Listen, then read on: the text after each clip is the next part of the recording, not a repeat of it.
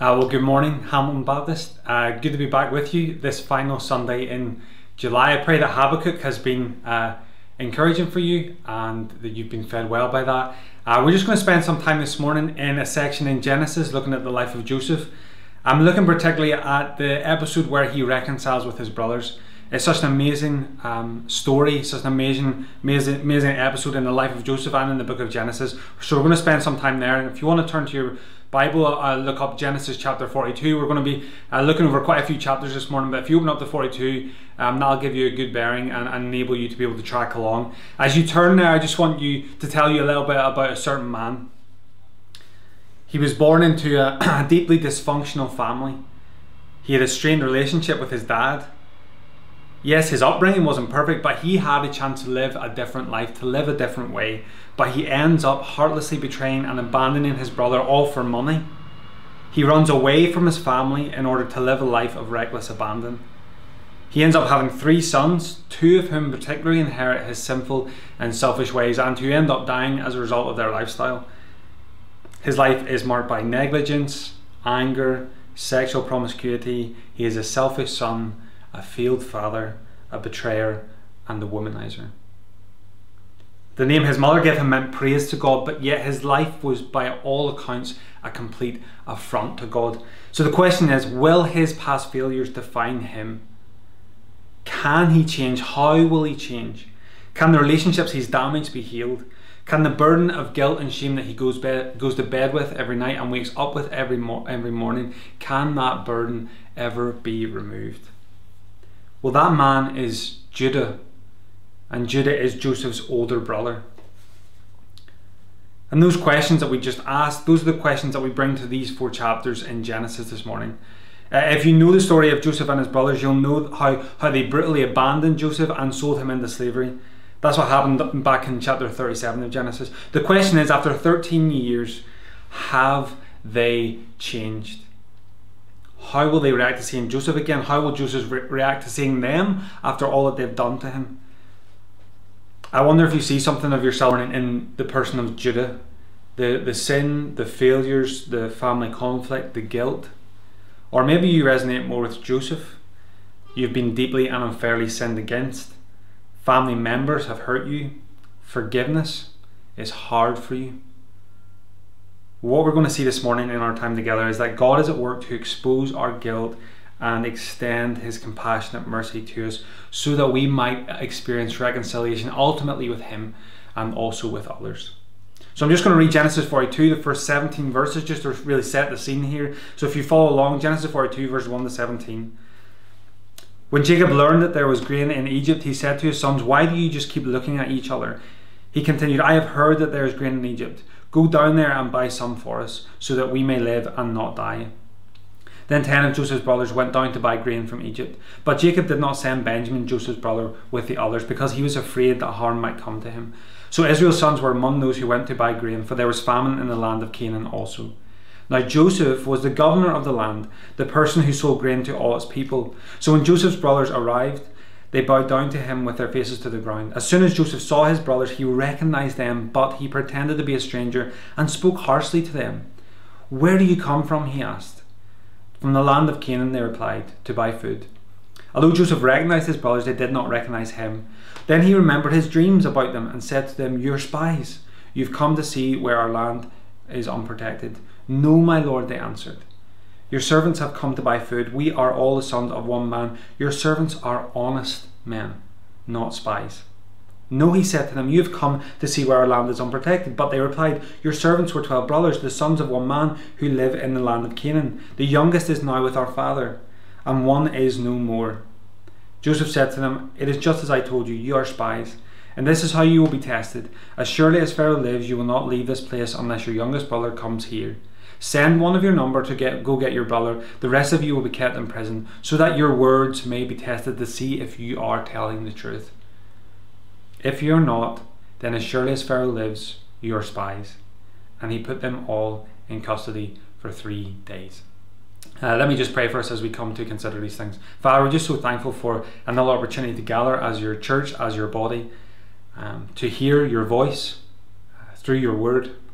Pray, Father, this will be a time of being changed by you, of listening to you, of being humbled before you, um, of having our faith strengthened and nourished, um, of being reminded of the forgiveness that you offer us. So we just pray for your help. Uh, help us to see and help us to hear, Father. In Jesus' name, amen. So, the first thing we see here then in, in, these chapters is that God is at work to expose my guilt and change me. That's the first thing we see here. We're, we're in the middle of a famine, as those verses just alluded to. Jacob and his family are living in Canaan, which was just north of Egypt. And Joseph was sold into slavery and taken down into Egypt. And is now by God's hand second in command in Egypt. He's second only to Pharaoh. Through Joseph, Egypt has managed to store up food. They've managed to store up plenty of grain prior to this famine that we now find ourselves in the middle of in chapter 42. Uh, so, as, as we read, Jacob sends tens of his sons down to Egypt to buy food. Uh, the ten of them head down to Egypt. In, in verse 6 of chapter 42, you see that they come before Joseph and they bow down to him. And then in verse 9, we see that Joseph remembers the dreams he had. Okay, so this is a significant point in the life of Joseph and in the book of Genesis. This is 13 years in the making.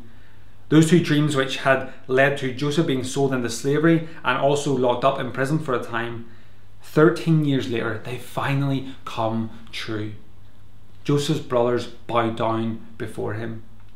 Okay, his dream wasn't just a dream, it was a direct promise from God and it is filled before his very eyes. God is at work, God is remaining faithful. So Joseph recognizes his brothers, but his brothers don't recognize him. What what happens as they come before Joseph now? Here, it, what happens here is the, is the beginning of a process.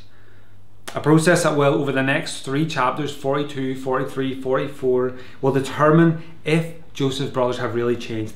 After all, when it comes to human relationships, forgiveness and reconciliation is often not an event, it's often a process, isn't it? We're reminded here that from chapter 37 and in the rest of the story that Judah's brothers are guilty. And we also know from chapter 38 of Genesis, Judah is uniquely given a whole chapter to himself to highlight his sin in this part of Genesis. Judah is guilty. The brothers are guilty and Judah is guilty. He particularly plays a representative role here, here within the story of Joseph. So the question is will they now finally own up to their guilt? Are they truly repentant? Will their actions match their words? And it's also a process that would enable Joseph to, the, the, the innocent party here, to know reconciliation with them as possible. It's important to note something before we dive into these three chapters. As we will see, this this isn't just about holding hands and playing happy family again. The repentance and reconciliation that is needed here is a matter of life and death. For Joseph's brothers, getting grain was essential for them to live, and the only way they were going to get grain is if they admitted their guilt and demonstrated true repentance, if they demonstrated honesty. When it comes to us and God, admission of guilt and true repentance are not just about everyone holding hands. It is a matter of life and death for us too today. So, over chapters 42 to 44, what we see happen is Joseph putting his brothers to the test. They claim to be honest men, that's what we saw in verse 10 of chapter 42, but do their actions match their words? What's about to happen here is sort of equivalent to a lie detector test if you want to think about it that way. Joseph wants to know if they are honest men in their hearts, not just their words. He is putting his finger on their pulse in order to determine if their remorse and repentance is just skin deep or whether it's heart deep. What is it that he is looking for? What is it that we are looking for in a heart and life that has been truly changed?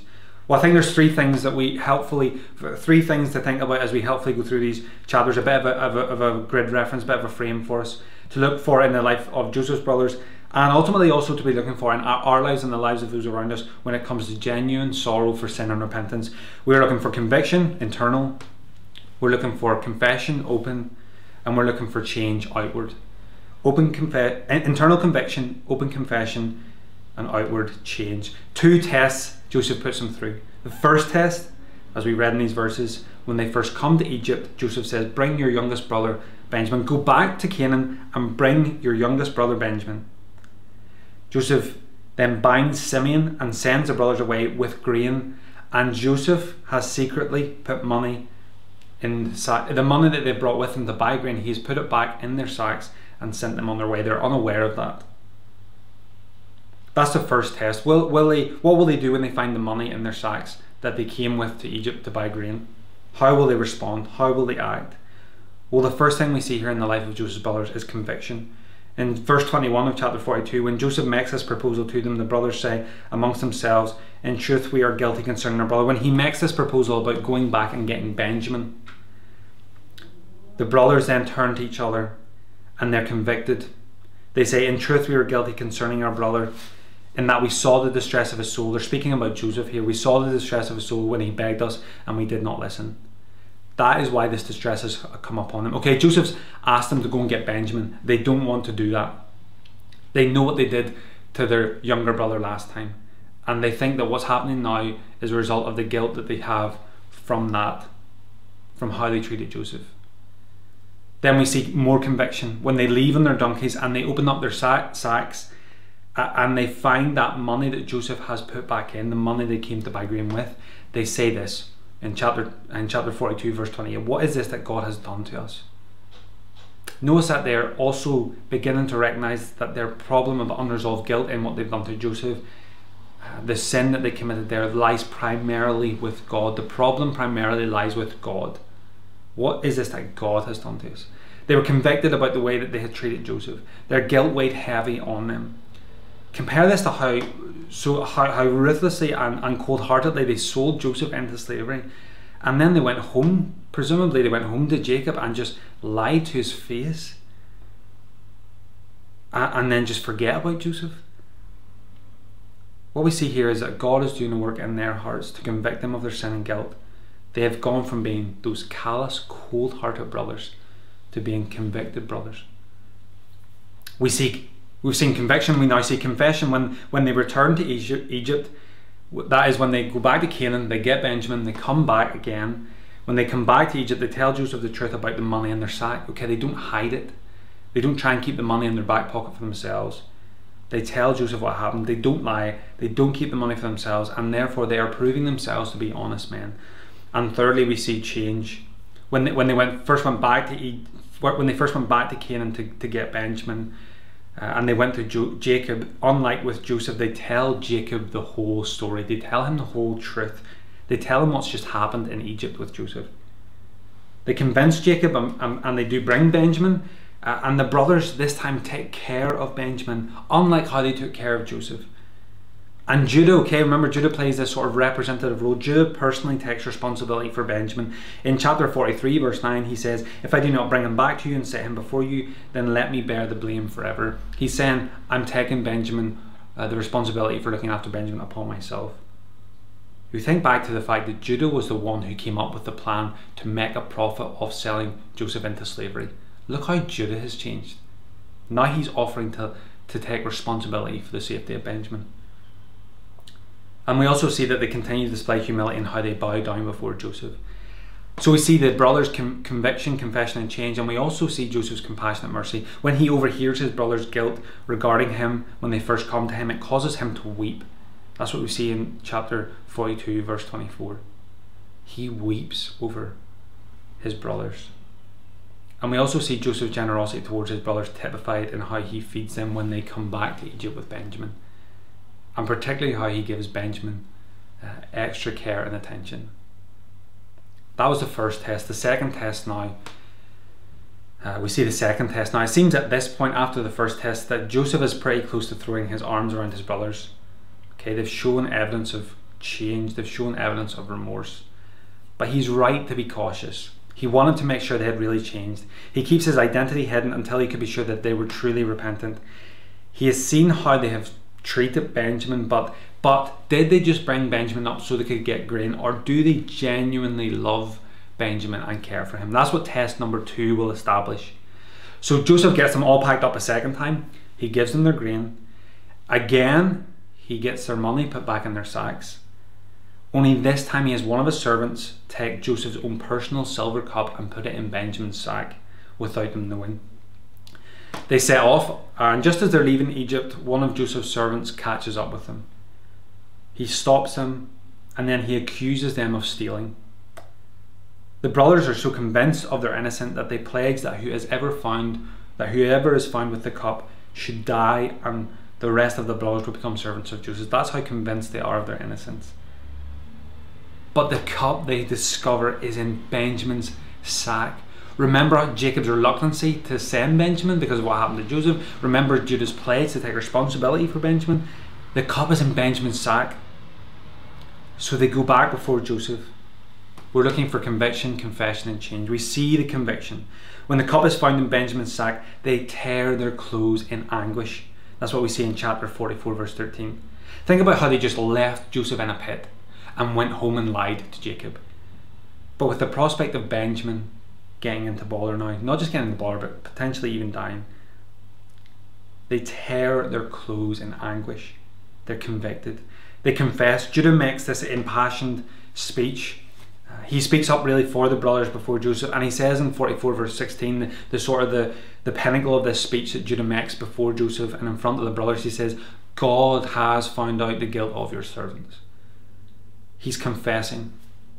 He's confessing his guilt and his brother's guilt, and he's confessing it to Jacob and he's acknowledging his guilt before God. And then we see change.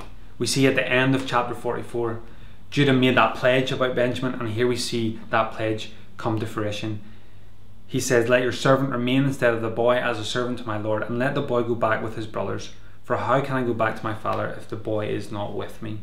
I fear to see the evil that would find my father. He said, Let me stay here instead of Benjamin. Take me. Punish me instead. At the beginning, we reminded ourselves that the brothers were guilty as a whole, and Judah particularly was guilty. That's what chapter 38 in Genesis shows us. We've seen them convicted of that guilt, now we've seen them confess that guilt, and we've repeatedly seen evidence of change, particularly in how they've treated Benjamin in comparison to how they treated Joseph. So, what can we learn from this episode? What does it look like for God to expose guilt in us and change us? Well, it looks like the same three things. It looks like conviction. When God works in our lives by His Spirit, we will be convicted of our sin and guilt. We will own our sin and guilt, all of it our conscience will alert us to it. When we read God's word, we will feel it exposing us. Do you feel that when you read God's word and when you hear it?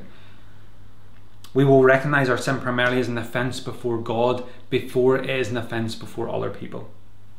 We will own our guilt, we will confess it. John 16, verse 8 says, And when he comes, that is the Holy Spirit, he will convict the world concerning, concerning sin, righteousness, and judgment. God's Spirit is at work to convict us of sin. And we see in Psalm 51, verses 3 to 4, where we see David admit his sin before God. He says, For I know my transgressions, and my sin is ever before me. He recognized his sin. God's Spirit was at work in his life to make him recognize his sin. Is he at work doing the same in yours? My sin is ever before me. Against you, against God, you only have I sinned and done what is evil in your sight, so that you may be justified in your words and blameless in your judgment. That's what true conviction looks like. And then confession we see confession is audible, it's authentic, it's an admission of our guilt and sin to God and confession to others. The great rem- the re- great reminder and the great challenge of 1 John verses like 1 John verses 1 1 John chapter 1 verses 8 to 9 says if we say we have no sin we deceive ourselves and the truth is not in us. If we confess our sins, Okay, if we confess our sins, if we are in Jesus, if we are trusting in Him, He is faithful and just to forgive us our sins and to cleanse us from all unrighteousness. And as well, we see in James 5:16 that call to confess to one another. Therefore, confess your sins to one another and pray for one another. So we see com- we can see conviction in our lives, we see confession, and change should also happen in our lives. The change should be outward and obvious, like it was with Joseph's brothers the, the contrast between how the brothers speak to their father and, and how they treat Benjamin, that was the two ways that we saw it in the lives of the brother.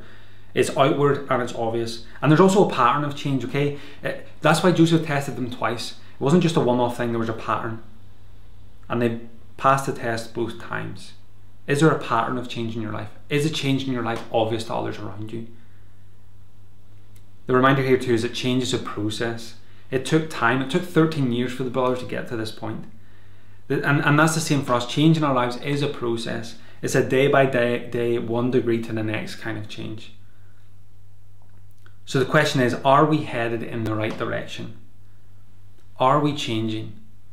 Yes, it's a process. Are we making progress in that process? Are we convicted of our sin? Are we confessing our sin before God and others? And are we changing? The encouragement here for those who are trusting in Jesus is that His Spirit is at work and that God is at work to convict us of our sin, to cause us to confess, to offer us forgiveness, and to change us. So maybe you feel like you're Judah, you're the sinner. The invitation here is to ask the Spirit to convict you and allow God's Word to do its work of exposing sin in you. Allow God's Word to do that in your life. Listen to it, read it. Confess to God and to others. If you have sin and guilt in your life, confess it to God and confess it to others and ask the Spirit to change you. Or maybe you feel you're more like Joseph, okay? You've been sinned against. Okay, the, the example here is that we are to look for repentance in others who have wronged us. Not fake tears or just a quick sorry. No cheap or hollow words. We're looking for genuine sorrow for sin. We're looking for a pattern of change in someone's life. And yes, that's what we're called to look for. We're called to look for repentance, we're called to look for a pattern of change. And sometimes that'll be there in the people who've wronged us. Sometimes it might take a long time. Sometimes it might not be there at all. But what we see in the life of Joseph is that regardless, we are still to cultivate compassion based on God's compassion towards us in Jesus. We can still create a heart posture of forgiveness and extend that offer even if it's not received? Are you cultivating compassion towards those who've wronged you? God is at work to expose our guilt and change us. Guilt doesn't have to burden us. Past sins don't need to define us. Change is possible and reconciliation with God is available. That's the great uh, promise of these chapters and particularly of chapter 45 because firstly we saw God is at work to expose our guilt and change us but then we see in chapter 45 that he compassionately grants mercy to us. So Jacob, Jacob the father longed for Joseph's brothers to experience God's mercy when they went before him. When they came back the first time to Canaan to get to get Benjamin, Joseph said this as they set out back to Egypt. He said in chapter 43, verse 14, May God Almighty grant you mercy before the man. May God grant you mercy. And what we see here in chapter 45 is that, yes, it is Joseph who is the one showing compassion and mercy here, but as Jacob recognizes and as the brothers have shown, our guilt is primarily before God, and God is the one who's the ultimately, God is the one who ultimately grants us mercy. Uh, here he does it through Joseph. So will the question is now, will Joseph now reveal himself to his brothers and be reconciled to them based on all that has happened? Will he show them mercy? Well, the answer is yes, he does. Joseph reveals himself and he weeps so loud in chapter 45 that everyone can hear. He is so overcome with emotion towards his brothers. He isn't angry, he isn't vengeful, he doesn't hold what they have done to him against them. Joseph models the nature of God's compassionate mercy towards us in how he treats his brothers. There's four ways here we see God's mercy at work in our lives through how Joseph treats his brother. Firstly, God's mercy embraces me. That's what we see in verses 1 to 4 of chapter 45. Joseph tells his brothers to come near. Okay, his, he invites them to draw near to him, and that's before they even say anything to him. In chapter, and then in verse 14, we see that he falls upon his brother Benjamin's neck and, weeps. And he kisses all his brothers, and he weeps upon them, and he talks with them. God's mercy embraces me. It says, Come near to me. It says, Draw near. The next thing we see with God's mercy is that it removes my guilt from me. That's what we see in verses 5 to 8. Joseph says to his brothers, Do not be distressed, you sold me here, for God sent me before you to preserve life. The brothers surely thought that when they, they, they when Joseph realized who they were and when Joseph reveals himself that they're in trouble. But Joseph says to him, to them, do not be distressed or angry, or angry with yourselves. He removes that burden of guilt from them. They're not in trouble with him. Joseph's ability to forgive and reconcile with his brothers, ultimately, here we see in verses 5 to 8, flows from his relationship with God and is rooted in the providence of God. You sent me, you sold me, and God, but God sent me before you to preserve lives. Joseph doesn't excuse the sin of his brothers and, and their guilt, but he also recognizes God's hand in all that happened. And that perspective, that perspective given to him by God's providence, enables him to forgive them. We have to remember that Jake, Joseph has gone through a 13 year process of being matured by God through all that's happened to him. And it's through that maturing and through that deepening relationship with God that Joseph is able to forgive his brothers. Third thing we see is that God's mercy blesses me. Okay, Joseph not only reassures them that he holds nothing against them, but he abundantly blesses his brothers. He gives them more than they do. It blesses me. And then fourthly, we see it revives me. We see in verses 25 to 28, particularly with um, Jacob, how the reconciliation that's happened here brings life. It revives our heart and it also revives the hearts of those around us. Remember what we said at the beginning repentance and reconciliation are a matter of life and death. Throughout, we have seen how Jacob has been deeply sorrowful and bereaved through this whole episode in Genesis. Genesis, he, he but he, he hears the good news about Joseph, and his heart goes from being sorrowful and, and bereaved to, to numb, but then to being revived. His spirit is revived within him. He will get the chance to see his son again. That's what God's mercy does in our lives. So the question is are you Judah? Are you a sinner? Are you burdened by the weight of your guilt and sin? God invites you here to come near. He offers to remove your guilt and shame, to embrace you, to cleanse you, to restore you. He offers to bless you and to revive you. Psalm 51, which we looked at a moment ago, verse 1 David says to God, Have mercy. God did it through Joseph for the brothers, but how is it that God does that for us today? Well, he does it ultimately through Jesus, doesn't he?